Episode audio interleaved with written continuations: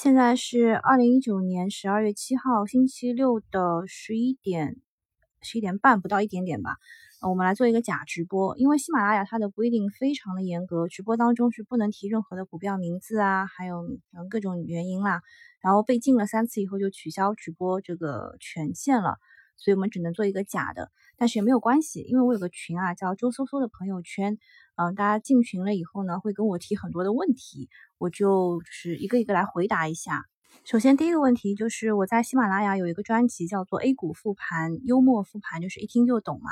然后这个 A 股复盘为什么每一次复盘之前都会有一个数字？那个数字是干什么的？就是其实我从第一天到第三百六十六天啊，现在已经做了三百六十六个交易日的这个复盘了，每一次呢都是。呃，怀着这个做满一年就不再做的心情，但是真的超过三百六十五天以后，就想，啊，还是继续做下去吧，对我自己的帮助也是很大。我之前呢做从零开始学炒股的时候，也是这样想的，就是我做完以后，大概就是呃，就是由熊转牛的时候。本来这一次呢，想趁着行情低迷的时候做一下从零开始学炒股的第二季，但是没有想到我还没有做呢，行情就快要来了。之前呢，在第一季除了跟大家讲了 K 线、量能、均线这种基础的东西，还讲了一些就是技术技巧，比如说怎么样用 ENE 寻找买卖点，还有 MACD、WR 威廉指标、KDJ 布林线，还有一些 K 线组合，比如说一根 K 线看反转，两根 K 线看反转，一组 K 线看反转等等等等。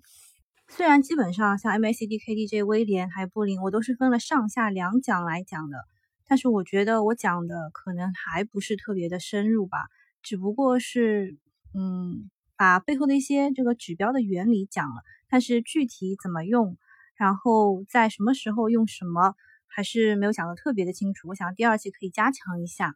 再说一说我这一整个交易年的这个感受吧。因为三百六十五天，其实说老实话，年限是二百二百五十嘛，也就是说我整整的。就是做了一年半的复盘，然后在这一年半当中，我觉得首先是积累了经验，然后训练了盘感，然后资金也有了一点点的进步，心态也稍微的平稳了一点。我现在有一个感觉啊，就是比如说呃，我们现在不是在说基金经理啊，就是基金在每年的年底不是会有一个排名赛吗？十一月底只不过是有一小部分的基金排名结束。然后那一波就砸了大消费，砸了大科技，然后就是正规军这个公募啊，也真的是挺吓人的。那么杂牌军这个游资呢，其实其实跟我们是怎么说呢？可以互利互惠，也有一些很恶装的那一种。嗯，怎么说？就是他们也是来收割我们的，对吧？呃，就是公募是打着呃不心疼自己呃不不心疼别人钱。来收割割韭菜的，他们可能收割到，也可能没有收割到，但是只要他们抱团成功，他们是就净值会上升的。那么游资的话，他们是为自己打工的，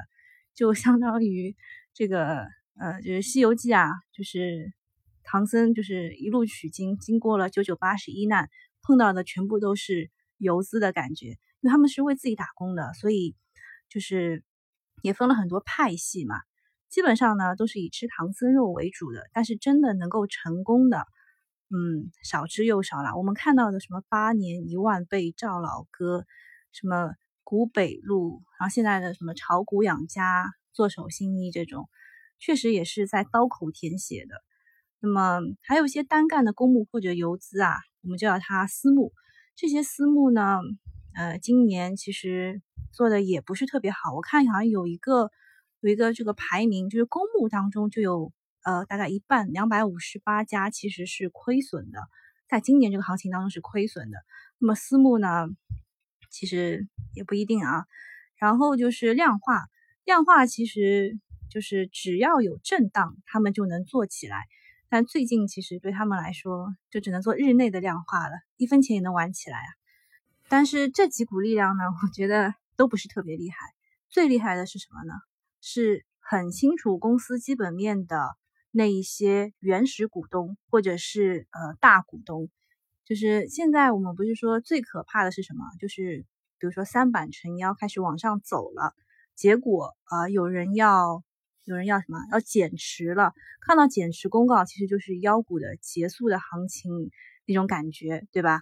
其实这个观点呢，我之前在从零开始学炒股的第二十七课，就是交易技巧怎样了解对手的交易思路当中也说过，大家可以去关注一下。群主有话 say，就是群主有话说嘛。那群主有话说被人家注册掉了，所以就叫做群主有话 say S A Y，就是说的英文。群主有话 say 的公众号，然后看一下右下角，点击菜单栏右下角有个学技术，有一个一百小时班，你就可以慢慢的看了。我说的这个是在二十七课。好了，本来只是想回答第一个问题，第一个问题就是呃，就是 A 股复盘前面那个数字是干什么用的？是记录我复盘的天数的。本来呢，我想做到三百六十五天就开始选择性的做，但是真的，如果你一旦离开市场的话，就会找不到盘感，所以我觉得还是天天做会比较好。但天天做复盘呢，就是有一个非常非常不好的点，就是会忍不住。忍不住呢，就是要学会去取舍嘛，所以就是真的有时候很痛苦，就是明明知道它会涨，但是又不能去买。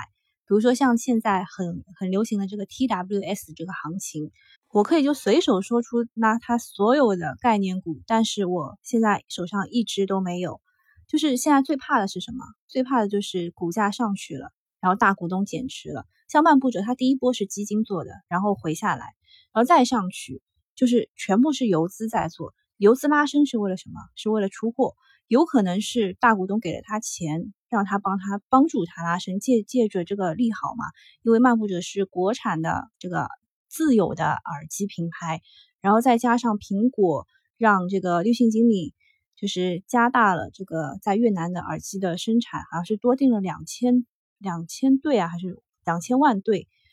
这个耳机，所以。就是他借着这个利好消息，然后又借着游资拉升，可能大股东马上就会出一个减持，所以这个时候肯定不能追啊，就博弈情绪嘛，就是不不不符合我自己的交易风格。然后还要跟大家解释一下，就是我其实有时候啊会把我整个的复盘分成三个部分，第一个部分就是 A 股复盘，只是讲一些当天盘面发生的事情。然后为这个，比如说某个板块的上升和下跌找一个理由，其实它是市场本身的运行规律，其实就真的是事后硬塞给他一个理由的感觉。然后，呃，等我自己复完盘，然后看好这些数据以后，我会去看一下别人的这个就是理解，然后就会形成第二部分，叫做大佬吐槽。然后大佬当中其实有很多人，其实要分两派，看多看空。然后我会选择一些我认为我非常认可的观点放进去。然后第三趴就是顶级游资系列，我会去看一下龙虎榜，看一下这是机构做的，这个是游资做的，它就就是根据整个游资和机构的风格猜一猜它第二天会怎么样，但也只是猜一猜。一般来说呢，百分之七十的正确率已经算挺高的了。那么最近呢，其实就是也没有偷懒啊，这些事情还是一直在做。但是我把整个的呃，就复盘全部变成三合一的了，就是把这三块放在了一起。是什么原因呢？就是因为我自己也在进步嘛。就是有时候我看到盘面的这个情况，再去看大佬的吐槽，我就会发现我看不上他们的。或者是呃，比如说看一下龙虎榜，我会发现哇，全部都是游资在做，明天很可能就比如说二进三，三进四，只可能只存活一个。那这个情况下，我可能就不会去介入这种事情了。好，第一个问题回答完毕啊。哦，还有人问是怎么样入群，大家可以去搜一下管理员才哥的微信号，他的微信号是 S I N P L E R 八七，他应该是八七年生的啊，S I M。就是那个两个门的啊，S I M P L E R 八七，你跟他说他是呃从就你从喜马拉雅进来的，然后他会问你几个问题，然后就通过就可以进群了，就很简单的啊。群主是男的，是女的？有人回答男，二十五岁。我真的想，你真的是我的粉丝吗？我是一个纯妹子啊，嗯，然后呃再回答一下大家的第二个问题。第二个问题呢，就是星期一会怎么走？哎，我发现大家不是很关心未来会怎么走，就是未来的一阵子会怎么走，关心的永远是下一天会怎么走。然后我在这个中午的时候猜涨跌，哎，不要说，最近的正确率真的非常的高，呃，十二月份是百分之一百，然后十一月份是百分之八十九，好像。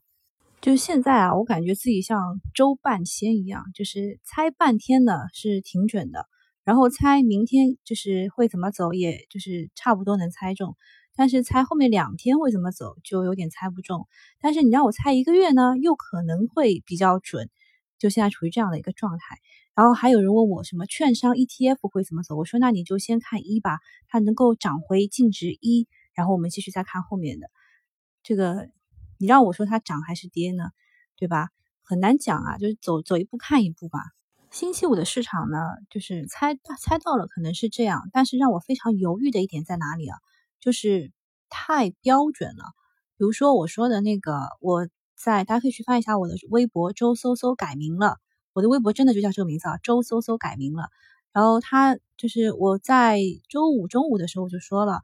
就是他中午的给的给的信号是站上了二十日线，中午的时候啊，然后他就说我会走强的意思，那我就猜了涨，猜了二十涨。然后我说如果站稳了二八九零，就一定会去二九一二。结果收盘真的就在二九一二。其实我这个几个数字是怎么来的？二八九零就是之前的一个中枢震荡的位置，就是这个位置。国家就肯定要护这个位置，那么站上去以后，那个二九一二就是二四四零连接二七七三，就之前的那两个低点，然后上去，本来是一条支撑线，支撑线破了以后变成了压力位，二九一二正好在那个位置，这画的也太标准了吧？所以太标准的图，我就觉得不太可信，这是第一点让我有点犹豫的地方啊。第二个犹豫的地方就是量，量真的没有放出来，像呃昨天哦不是昨天，就是礼拜四的时候。礼拜四的时候量是四千两百万，然后礼拜五的时候量是四千万，也就是缩了两百万左右，然后是缩在了沪市这边。沪市这边是为什么呢？大金融没有发力，就是如果一个行情开始的时候是茅台啊，茅台昨天是涨哈三个点，是茅台硬拉，再加上这个科技股硬拉，这个只不过是打一个人气啊。如果真的要上去的话，大金融一定要发力啊。所以我周五还是布局了一些银行股啊，因为我觉得可能这一次是又多，所以呃，如果券商不动的话，银行应该也要再动一下。好，总结一下啊，就是让我有点不安的三个原因：第一个是图形太标准，第二个是量没有放出来，第三个就是板块发力不太对啊，就这三点。那么，嗯，这个市场嘛，也是就是多变万化的。然后我们也不能左右市场，我们只能跟随市场。所以说，我现在的仓位呢是半仓，稍微多一点点。就我礼拜五还稍微减掉了一点，因为正好到压力位了嘛，就是减错了也不会后悔啊。上去了以后大不了再买嘛。那这个时候再买的话，就不会追高去买了，因为它肯定会有一个回抽确认，就回踩确认的嘛。那回踩确认的时候再买就好了嘛。就是现在确实有一点点啊，感觉像再套一批，就是技术很好的技术派们，就是每一次的亏钱，其实真的不是在那一波最狠的下跌当中，就是在每一次的呃，就是超跌反弹、超跌反弹那个去抢反弹的时候会亏。然后回到这个问题本身，礼拜一会怎么走？如果礼拜一真的就是因为美股高开高走了嘛，他们的这个非农数据非常的好。啊，解释一下非农数据，就是不是种地的啊，农民不是农民的，呃，这个就业数据，然后再加上他们的失业率，这两个算出来的一个总和，就是你不要跟什么其他比，他会公布三个数据嘛，第一个是这个整体的数据，第二个是预期值，第三个是前值，你只要看它和预期之间有没有差就可以了。比如说它这一次好像是二十八，然后预期是十六，我猜好像记得大概是这样的。那么它之间有十二的差，那么十六是就这个股市啊，现在什么跌啊，什么断头下来，然后又稍微上去，就是受制于五日线，就是礼拜四的还没有公布的时候是这样的，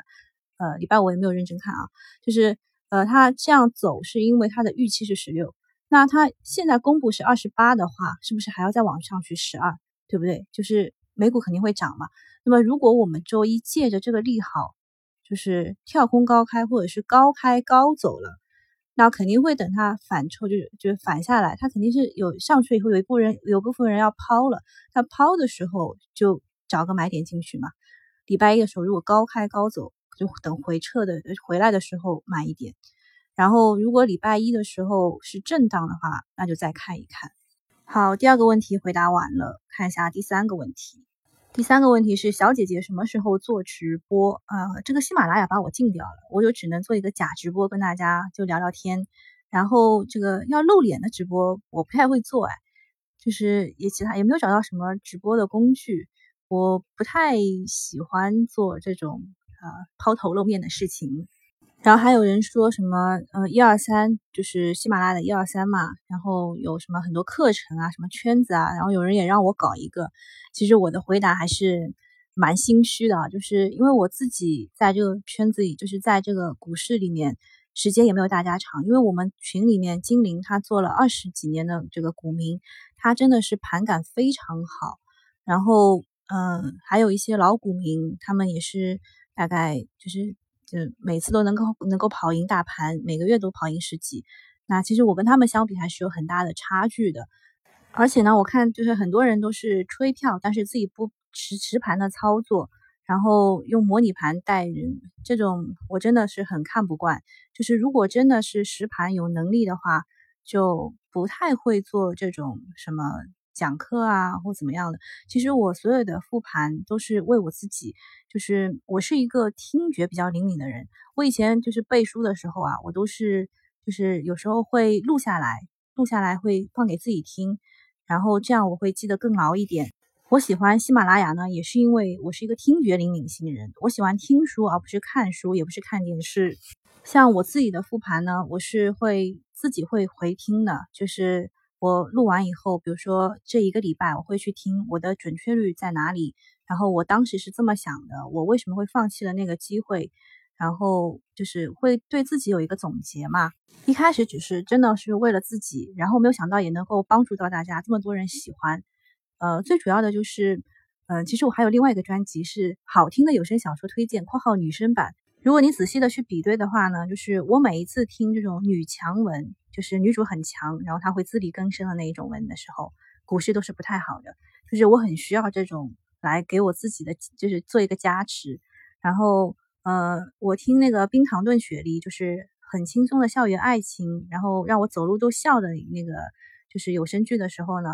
呃，是股市最差的时候。我也是很感谢这个剧能够陪伴我，大概在最差的那段时间，就是我心情有点压抑的时间。总之呢，我就是想让大家感受到我是一个。真实的人，就是因为如果做直播什么的话，肯定会美化自己啊，或者是呃把这个别人的观点或者融入进来。我我觉得我就是我自己的观点，然后我也不希望就是有一些改变。如果真的要去就是做那种什么课程啊，肯定是要找什么股说啊吹嘘我这个看准了，以后涨了百分之多少什么之类的。其实说老实话，我看准了以后，万一我在当中只拿了百分之二十，后面的百分之五十全抛掉了，就在实盘当中和真的是吹票完全不一样啊。比如说我举个例子啊，我是在礼拜三还是礼拜四的时候，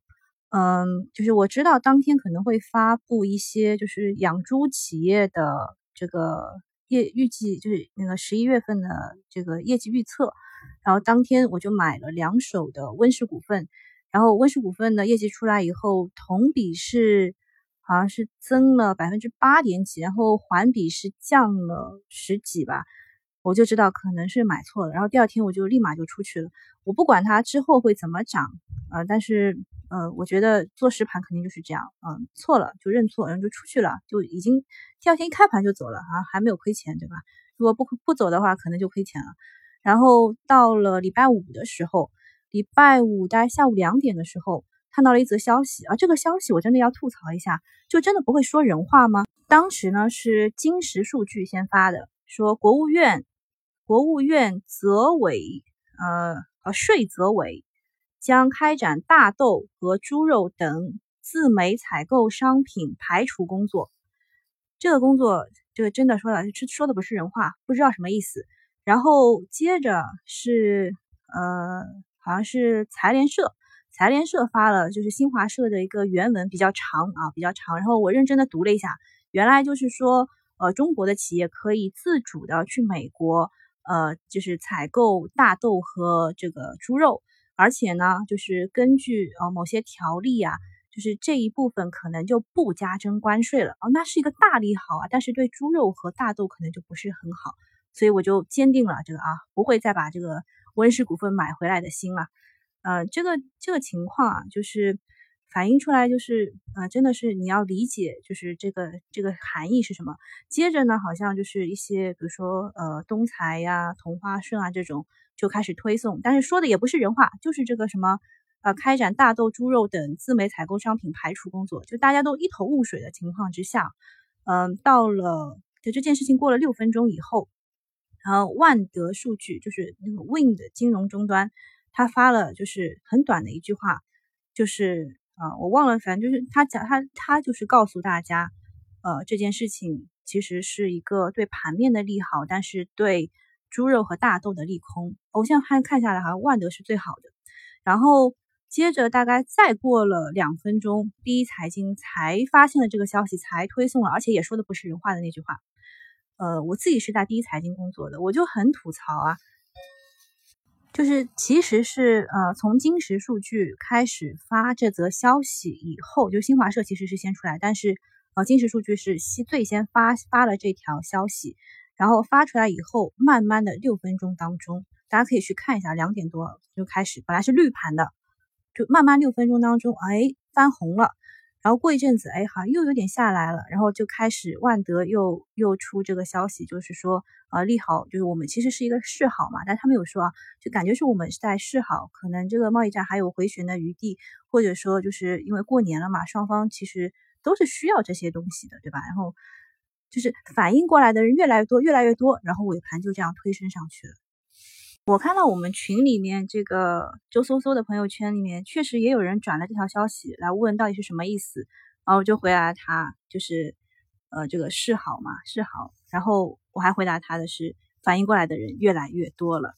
好了，已经十二点了，准备去吃饭了。今天就回答这几个问题吧。嗯，还有就是提示一下一些风险啊。首先啊，我讲的就是。十一月底只不过是一小部分基金公司他们的业绩排名结束了，但是到十二月底呢，还会有大部分的基金公司也需要排名。这也就是为什么现在就是一线暴牢的股票是越涨越高，是因为他们也在做净值，然后四线的股票会也会越涨越高，是因为他们把那一些抛掉的，就是抛抛到抛抛掉高位股以后去接了一些低位的盘，继续的在做高净值，所以呢，嗯。十二月底还是就就十二月中下旬吧，还是要非常的小心的，特别是做这个高位就是抱团股票的人，别看今天涨得欢，就怕明天拉清单。好啦，今天的直播就到这里啦，我看明天有空的话再继续回答大家的问题，大家可以在下面给我留言，然后我会挑几个回答一下，好吧？